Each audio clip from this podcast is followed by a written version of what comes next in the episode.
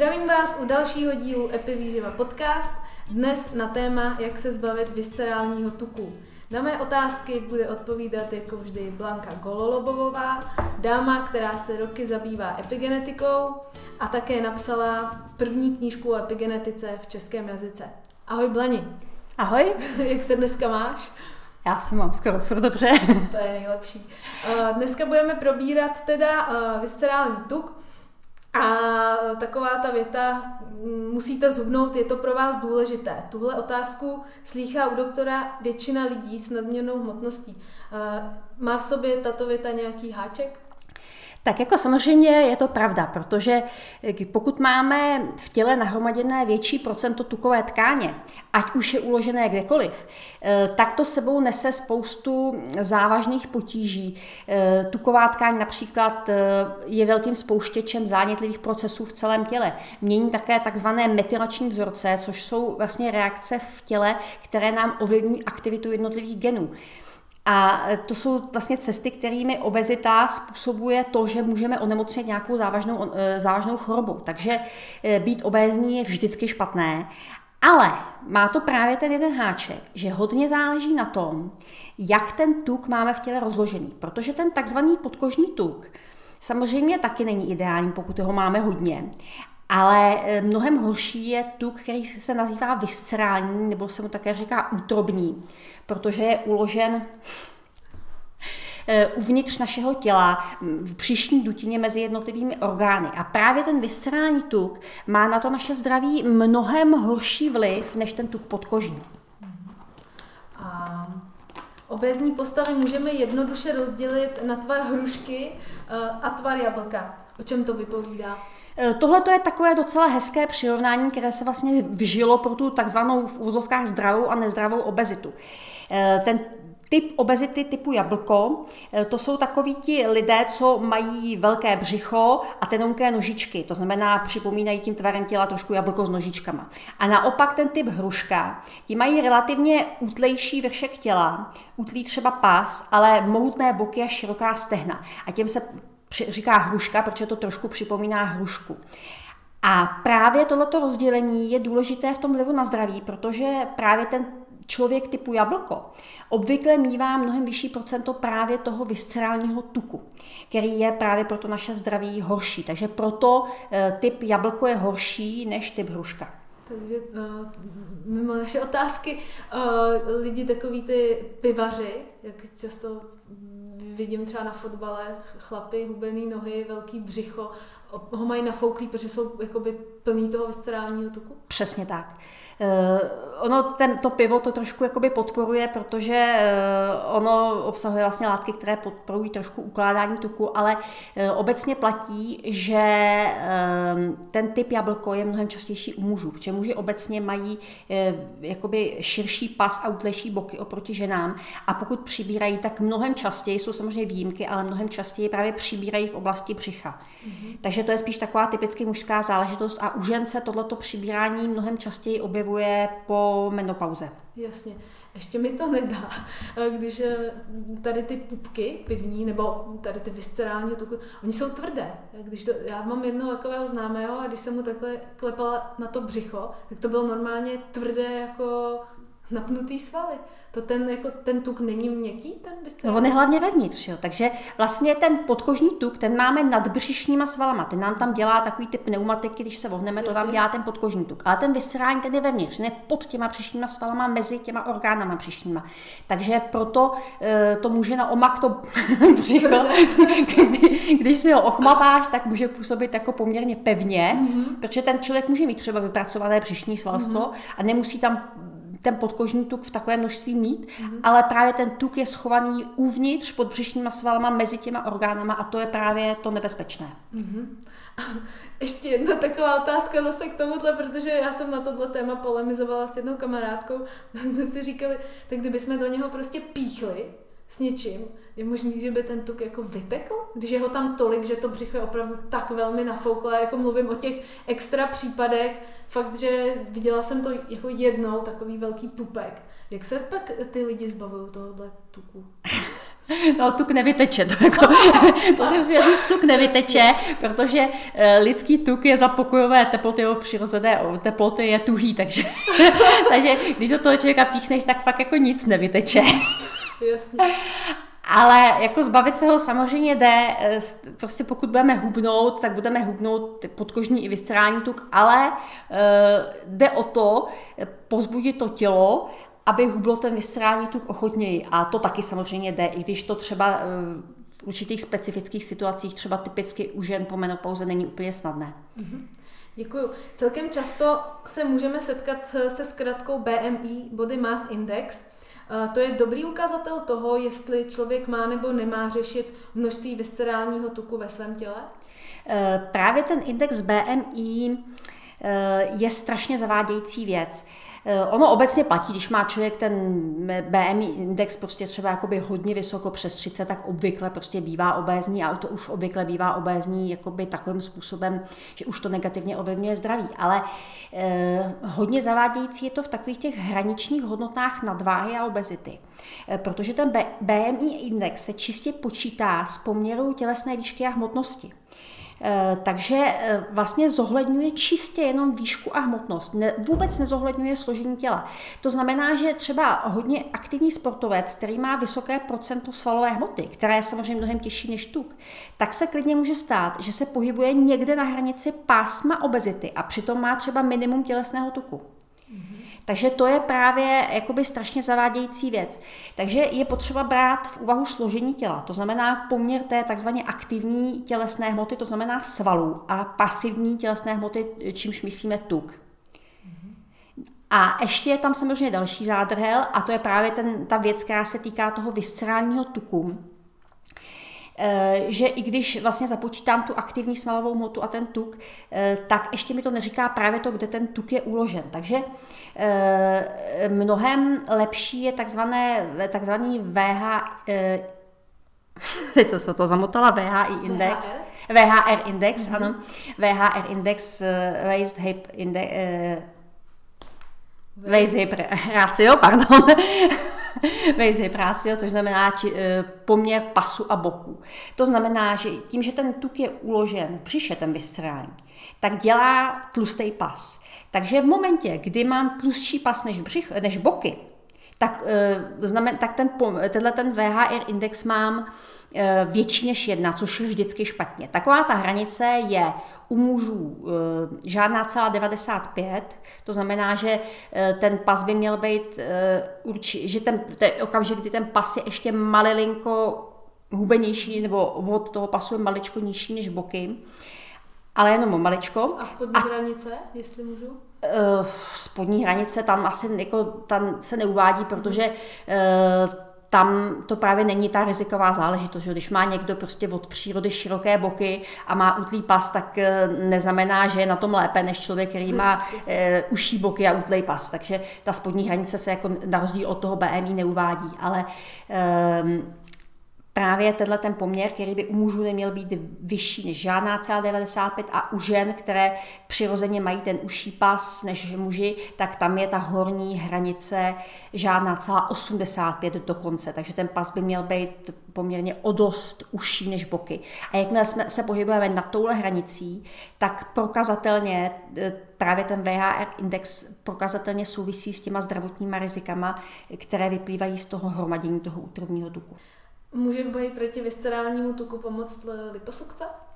E, nemůže, protože liposukce se týká právě podkožního tuku.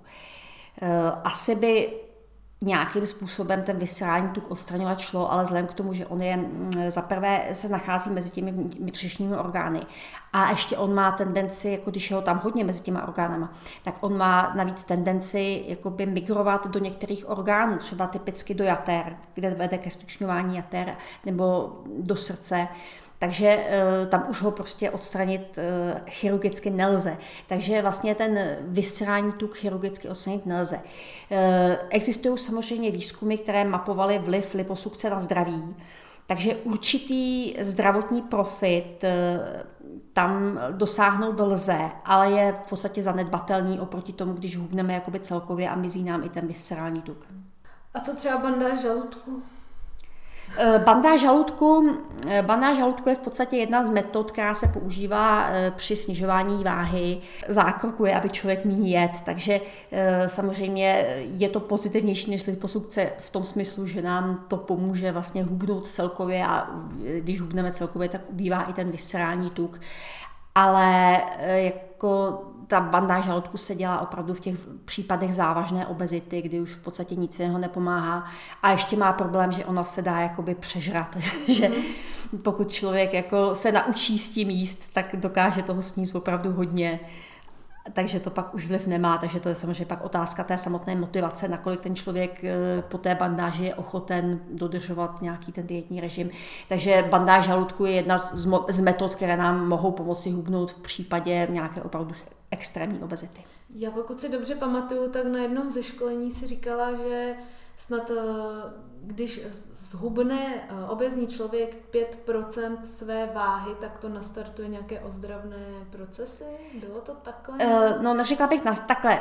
Těch 5% už je vlastně hraní, už je míra toho schození váhy, která už je zaznamenatelná na nějakých těch uh, ukazatelích toho zdravotního stavu, ať už je to třeba míra zánětlivých procesů těle, nebo právě ta míra metylace genů toho, těch epigenetických změn, tak už těch 5%, když zhubne zhubneme, tak už takováhle malá, eh, malá část toho tělesného tuku, která ubyde, se na tom zdravotním stavu projeví pozitivně. Ne, že by to těch 5% třeba vyřešilo v případě obézního člověka, ale je to taková hranice, co už se pozitivně projeví. Takže i vlastně takové malé zubnutí, protože 5% případů metrákového člověka je to 5 kg, což se zdá jako nic, ale i těch v úvozovkách blbých pět kilo fakt jako pro to zdraví něco udělá. Takže všechno, cokoliv se podaří zhubnout, eh, v případě samozřejmě obézního člověka nebo člověka s výraznější nadváhou, tak cokoliv, co se podaří zhubnout, tak má pro zdraví pozitivní efekt. Jak můžeme zdravou cestou snižovat objem viscerálního tuku v těle? Máš nějaké typy? Tak samozřejmě eh, je to úbytek tuku jako takového, takže tam musíme eh, zachovat takovou tu základní rovnici snižování hmotnosti, to znamená mít energetický příjem nižší, nižší než energetický výdej. Eh, ovšem existují takové mm, způsoby, kterými to, to, ten úbytek toho viscerálního tuku můžeme podpořit. Za prvé je to pohyb. Eh, pohyb je samozřejmě důležitý, protože nám pomáhá mm, zvyšovat ten energetický výdej, ale on kromě toho má pozitivní vliv eh, na řadu procesů, které nám to hubnutí mohou usnadnit. Eh, typicky třeba nám pomáhá snižovat inzulinovou rezistenci, která vlastně úzce souvisí s přibýváním na váze. Takže to, že začneme hýbat, eh, tak tím podporujeme hubnutí jako celek a i tím více podporujeme eh, ubývání konkrétně toho viscerálního tuku. Eh, co se týče konkrétních pohybových aktivit, tak to nemusí být nic jakoby vyčerpávajícího pro člověka, který není nějak trénovaný, tak úplně bohatě stačí svěžná chůze Ovšem pravidelně, ideálně třeba denně. Eh, vědec, hodinku? No, ani to být v podstatě nemusí. Eh, vlastně existují výzkumy, které mapovaly různé, vliv různých druhů pohybových aktivit právě na úbytek viscerálního tuku. A v případě chůze eh, je to kilometrově, dva, zhruba samozřejmě pro každého člověka je to někde jinde, protože ta chůze určitou rychlostí a určitou vzdáleností pro každého znamená jinou zátěž, ale v průměru na výraznější úbytek viscerálního tuku stačilo 27 eh, kilometrů za týden ujít, což je ani ne vlastně 4 kilometry za den. Eh, takže jako to ani hodinka v případě člověka, který není vyloženě pomalý, tak to ani hodinka není. Mm-hmm. Dobře pak fungují i různé intenzivnější pohybové aktivity, ale tam je pak jako třeba s tím nakládat hodně opatrně, protože jakákoliv intenzivní pohybová aktivita je určená pro člověka, který, má, který je zdravý, hlavně má v pořádku srdečně cévní systém, což v případě obézních lidí, zvláště těch, kterým už třeba bylo 40 zdaleka, není samozřejmé. Takže eh, pokud se chce člověk 40 plus nebo člověk výrazně obézní věnovat nějakým intenzivnějším pohybovým aktivitám, tak by měl předtím určitě podstoupit eh, vyšetření sportovním lékařem. Další důležitá věc je péče o střední mikrobiom. Protože střední mikrobiom jednak eh, vůbec rozhoduje hodně velkou měrou o tom, jak ochotně se nám ukládají tuky a jak ochotně se těch tuků zbavujeme.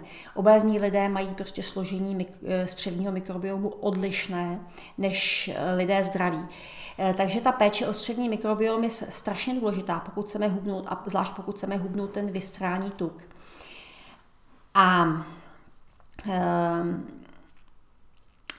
věci, vlastně, které nám pomohou ten mikrobiom ozdravit, je především dostatečná konzumace vlákniny.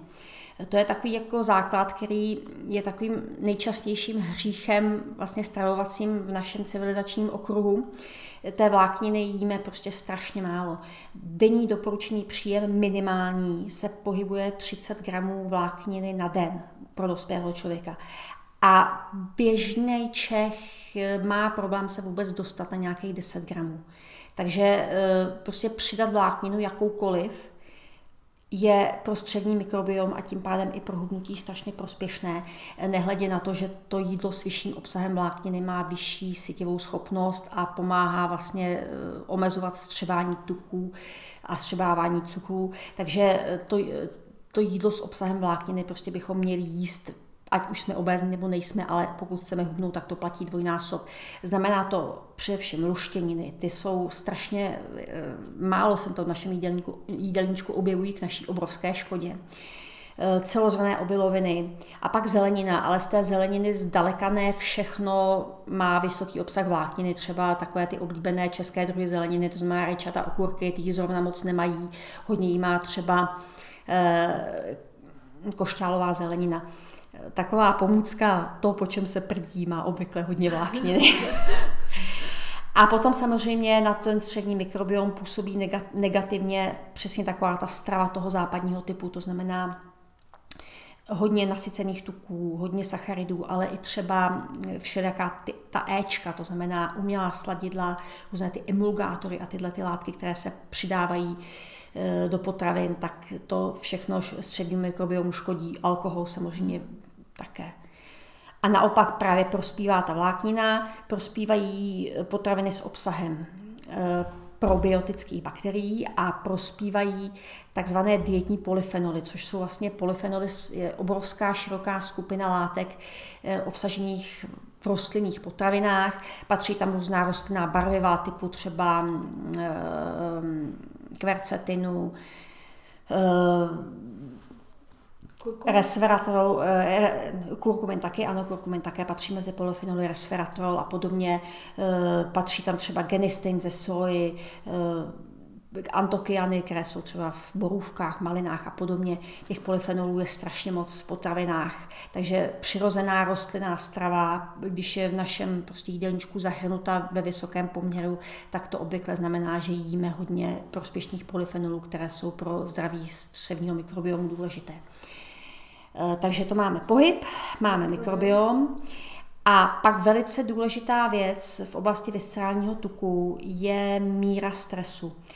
Eh, protože při stresu se vylučuje kortizol, stresový hormon, který podporuje eh, přibývání viscerálního tuku. A to samé dělá i nedostatek spánku, které také s tím kortizolem může souviset. Takže to jsou takové dvě věci, které bychom v rámci svého životního stylu měli mít na paměti. Minimalizovat stres a maximalizovat spánek. A, takže, takže jsou to vlastně jakoby tři základní ohledy. A, pohyb, mikrobiom a spánek. Je, jsou třeba nějaké potravinové doplňky, které vysloveně můžeme používat při, té, při tom pohybu, při té redukční dietě? Nebo... Eh, určitě jo, samozřejmě eh, jsou to probiotika na podporu toho středního mikrobiomu. Eh, tam těžko říct, jaká probiotika jsou lepší nebo horší. Většinou se používají nějaké směsi laktobacilů a bifidobakterií. Těch směsí existuje hodně a v podstatě téměř všechny mají nějaký pozitivní vliv protože i když třeba ty samotné laktobacily a bifidobakterie eh, tam nehrají procesu hubnutí nějakou zásadnější roli, ale oni pomáhají upravovat celkovou tu rovnováhu ve střevech a pokud jich, je dodáváme do těch střev, tak podporují vlastně přibývání dalších prospěšných bakteriálních kmenů. Takže probiotické bakteriální kmeny mají velký význam samozřejmě. Eh, pak to jsou doplňky, které obsahují právě tu dietní vlákninu. Hodně často se používá psílium třeba. Vynikající věc je čekanka, protože ta je eh, bohatá na inulin, což je rozpustná vláknina. To je takové to čekankové kafe například. Třeba, no, přesně tak. Nebo epikafe. Nebo epikafe. Uh, takže to je, ta rozpustná vláknina, inderozpustná vláknina, pokud ji užíváme v rámci nějakých doplňků stravy, tak má pozitivní vliv. A pak to jsou právě ty zmiňované rostlinné polyfenoly. Už jsem zmiňovala ten kurkumin, který je skvělý, to, to je opravdu živina, která má obrovský pozitivní vliv na všechny možné procesy v organismu, jak z oblasti epigenetiky, tak právě i je prospěšná prostřední mikrobiom, má silné protizánětlivé působení. Takže kurkumin je naprosto skvělá věc, ideálně v kombinaci s piperinem, který zlepšuje jeho vstřebávání mnohonásobně. Eh, resveratrol už jsem zmiňovala, což je barvivo se slupek červeného vína. Eh, které eh, působí taky opět na celou řadu procesů. Je to vynikající anti-age prostředek, protože on podporuje tvorbu tzv. sirtuinů, které pomáhají zpomalovat stárnutí. Samozřejmě podporuje, jakoby, co by polyfenol podporuje ten střední mikrobiom a je to i fitoestrogen, takže může podpořit ženy v menopauze, které jsou právě k tomu přibývání toho vystrání toho tuku vlivem právě zastavení produkce pohlavních hormonů velice náchylné. OPC, a jestli do toho můžu skočit, taky o, funguje podobně jak resveratrol? OPC také je dobré. Ten OPC je navíc dobré i v tom, že ono aktivuje mitochondrie, Eh, mitochondrie to jsou vlastně, říká se jim někdy taky buněčné elektrárny. Eh, jsou to organely, které mají za úkol produkovat energii. A tím, že vlastně mm, pod, aktivuje ty mitochondrie, tak vlastně zlepšuje eh, procesy, kterými organismus vytváří energii.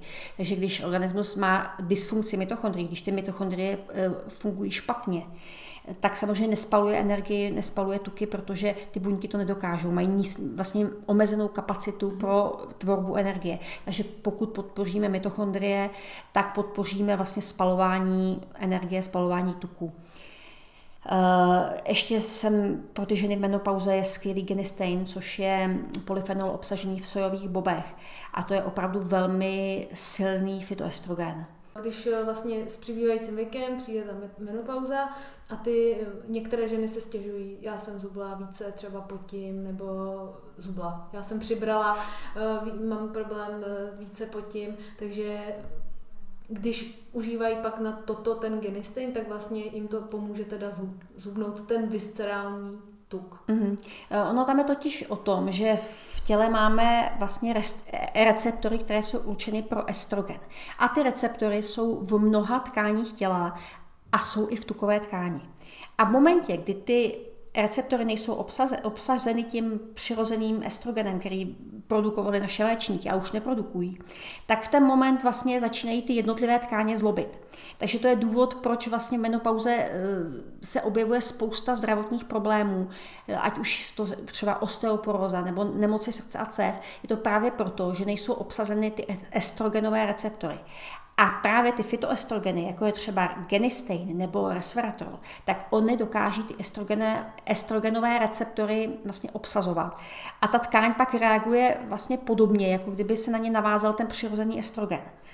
Takže i ty receptory v té tukové tkáni, když jsou obsazeny eh, tím eh, genisteinem nebo tím resveratrolem nebo jakýmkoliv jiným fytoestrogenem, tak eh, se snižuje ta tendence přibírání navázek, která se v menopauze hodně objevuje. Mhm. Děkuji. A ještě mám jeden dotaz, protože na ubnutí se častokrát mm, doporučuje třeba popíjení zeleného čaje nebo ex, extrakt ze zeleného čaje ve formě GCG tabletek. Tam to funguje taky tak, že uh, to jako nabuzuje nějakým způsobem ty mitochondrie, čili to uh, urychlí metabolismus, nebo to je zase ještě nějak jinak? EGCG ze zeleného čaje je další z takových těch širokospektrálně působících epigeneticky jinak substancí. Mimo jiné také patří mezi polyfenoly, takže i EGCG, co by polyfenol, je vlastně potrava pro ty prospěšné střevní bakterie. E, kromě toho pomáhá upravovat hodně metylaci genů. Právě ty metylační vzorce obézní lidé mají výrazně odlišné od ehm, od lidí štíhlých, což jednak způsobuje ty zdravotní problémy nebo spolu způsobuje. protože špatné metylační vzorce například se podílejí výraznou měrou na vzniku třeba chorob srdce a cév, cukrovky a podobně. Takže EGCG umí napravovat ty metylační vzorce a Zároveň ještě podporuje mitochondrie a je to vlastně takový poměrně oblíbený spalovač tuků, že podporuje využívání tuků co by zdroje energie, takže je skvělý právě třeba v kombinaci s nějakou fyzickou zátěží nižší intenzity, která právě při, při které se právě ty tuky spalují. To jsme vlastně i říkali že minule, že to je snad i pro ty veteránské sportovce. Jo, EGCG je ve vyšším věku jako poměrně hodně užitečné. A ještě jsem zapomněla z těch spalovačů tuků, které mají rovněž eh, pozitivní vliv na, na úbytek viscerálního tuku Colus forscoli, což je mm-hmm. taková himalajská bylinka, která se právě také hodně používá jako spalovač tuků. A právě má pozitivní vliv i přímo na úbytek toho viscerálního tuku. Super. Poslední věcí, kterou bych ráda zmínila, je školení epivýživa, které bude probíhat, jak jsem se dneska dozvěděla od Blanky, během podzimu a zimy zase online formou pod vedením Blanky. Řešíme zde většinou témata, na které se nejvíce ptáte, takže minule jsme měli úvod do epigenetiky, epigenetické faktory, početí, těhotenství, vývoj dítěte, ženy versus muži, mozek, oči, anti-aging a střevní mikrobiom. Informace o školení najdete na webu epivýživa.cz, kde se můžete i přihlásit. To je za mě z mojí strany všechno. Tímto se s vámi loučí Blanka. Naschledanou. A od mikrofonu Petra Eliášová přeji vám krásný podzim, plný barev a zdraví.